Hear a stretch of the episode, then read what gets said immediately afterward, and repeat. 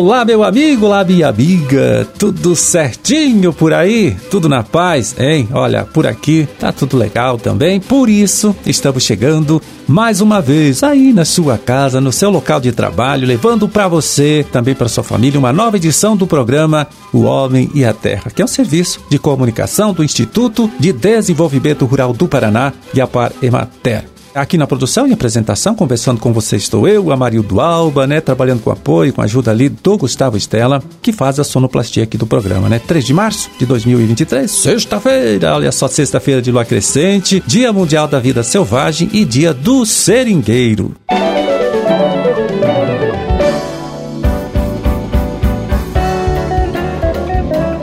Pois aí começa hoje, em Paranavaí, mais uma edição da Expo Paranavaí, grande exposição agropecuária, né, e industrial, promovida pela Sociedade Rural do Município, que tem aqui o apoio do Instituto I D R Paraná. O jornalista Gustavo Vaz, lá da Agência de Notícias do Estado, é quem chega aqui agora para destacar para a gente os principais eventos técnicos que foram programados por pesquisadores e extensoristas aqui do I D R Paraná para atender os agricultores, né, da região noroeste do Paraná durante esses próximos nove dias da Expo Paranavaí. Vamos ouvir. Na segunda-feira ocorre um workshop sobre formigas cortadeiras, com a participação do extensionista da regional de Umuarama, José Cosme de Lima, e José Jaime de Lima, que é coordenador mesorregional do Noroeste. Na terça-feira acontece o seminário de agricultura de baixo carbono. Participa deste debate a coordenadora estadual do Programa Pecuária de Corte e C I P A do I D R Paraná, Cátia Fernanda Gobi. Os debates vão girar em torno dos desafios e oportunidades da agricultura e pecuária de baixo carbono. Na quinta-feira será a vez do segundo seminário da cultura da mandioca.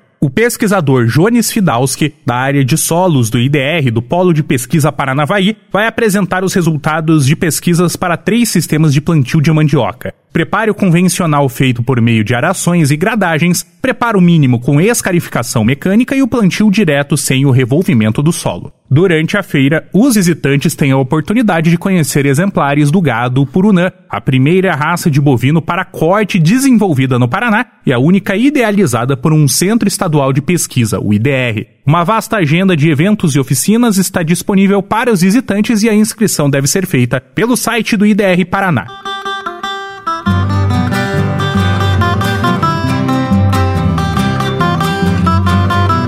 E olha só, nesta última quarta-feira, a Argentina, hein, registrou o primeiro caso de gripe aviária em criação comercial de fangos e, por isso, no mesmo dia, viu, suspendeu todas as exportações de carne de frango para outros países. A situação, então, aumenta o alerta em nosso estado e as autoridades sanitárias, então, pedem, viu, que todos os criadores aumentem a vigilância sobre as suas criações, cuidando principalmente das telas e portas para não deixar frestas, né? E não permitir a entrada de pessoas estranhas na criação.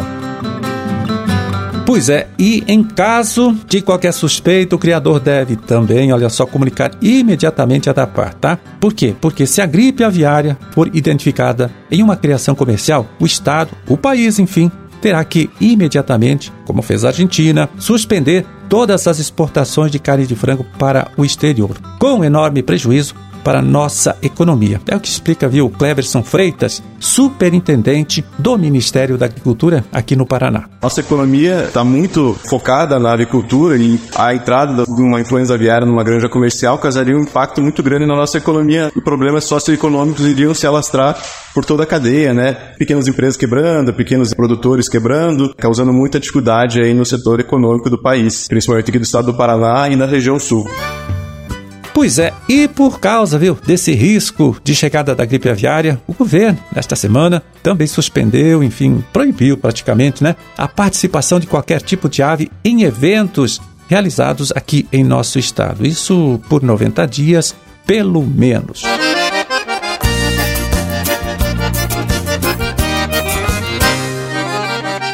Bom, e agora, quem chega aqui para falar com a gente, mais uma vez, é o agrônomo, né, extensionista de Ivan José Possamai, coordenador estadual do Projeto Grãos aqui do Instituto I D R Paraná. Vamos ouvir o Edivan. Marildo, nós iniciamos o trabalho de monitoramento da ferrugem dia quinze de outubro e este vai ser o nosso último boletim, ou seja, temos aí quatro meses e meio desse trabalho. A gente continua com alguns coletores ainda ativos no estado, mas de modo geral o programa já cumpriu com o seu objetivo, que era identificar o momento de chegada dos esporos da ferrugem nas principais regiões produtoras de soja. Foram duzentos e dezessete coletores instalados nas diferentes regiões produtoras do estado do Paraná. E como a gente já vem acompanhando várias safras, a gente sabe que a ferrugem asiática ela tem um comportamento muito próximo com as condições de clima, ou seja, conforme é o clima, a gente tem o comportamento da ferrugem. Anos de laninha, como foi esse ano, a gente tem uma baixa pressão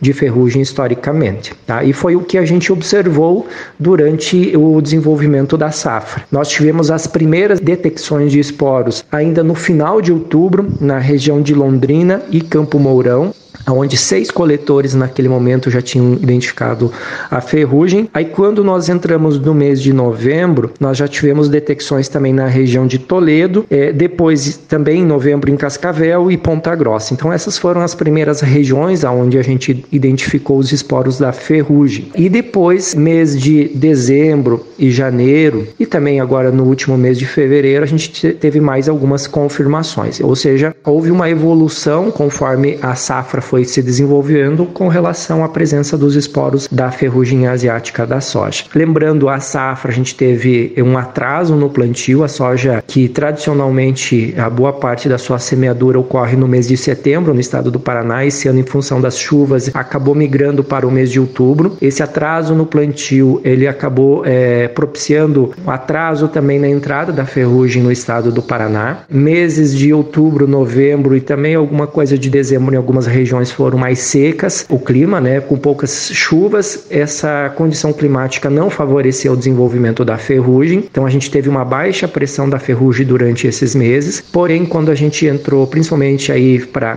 final de janeiro para fevereiro, as lavouras que foram plantadas mais tardiamente e começou a aumentar o volume de chuvas, a gente percebeu que aumentou a presença é, de ferrugem no campo, com situações aí bem complicadas de lavouras em termos de severidade da doença, tá? Então agora, nesses, nesses últimos dias, né, chega nos relato aí de várias lavouras que, mesmo fazendo todo um conjunto de manejo, aplicações de produtos, produtos inclusive de boa qualidade, não está sendo fácil fazer o, o manejo dessas lavouras. Isso demonstra, então, esse, essa preocupação que a gente tem com a ferrugem, dada a sua agressividade. Então, de modo geral, a gente avalia o trabalho eh, tendo um bom resultado em todo o estado do Paraná. A gente conseguiu, mais mais uma vez, cumprir com a, a missão de identificar o momento de chegada dos esporos e orientar os produtores sobre o melhor momento de fazer o manejo, tá? Lembrando que agricultores que seguem essa orientação, esse trabalho do I D R e fazem as aplicações nesse momento mais adequado, têm conseguido, na média, uma redução de quarenta por cento no número de aplicações de fungicidas, sem perder a produtividade das lavouras. Ou seja, isso se reverte em ganho econômico para o produtor devido à redução de custo e também tem um ganho ambiental, porque é, o agricultor e a sociedade vai ter aplicado menos produto químico, então a sociedade como um todo acaba ganhando com esse trabalho. Marildo, por fim, eu queria agradecer imensamente aí o trabalho dos nossos colegas extensionistas dos vários municípios que é, não mediram esforços para conduzir esse trabalho, tem se dedicado aí no monitoramento semanal, nas leituras de lâminas, e em especial os agricultores, parceiros nossos, onde esses coletores são instalados e são mantidos durante a safra. Então esses agricultores é que fazem é, parte da rede como um todo e nos ajudam a obter esse resultado expressivo e tornar o Paraná com certeza uma referência hoje nacional em termos de monitoramento e manejo da ferrugem asiática da soja. Um grande abraço a todos e até a próxima safra.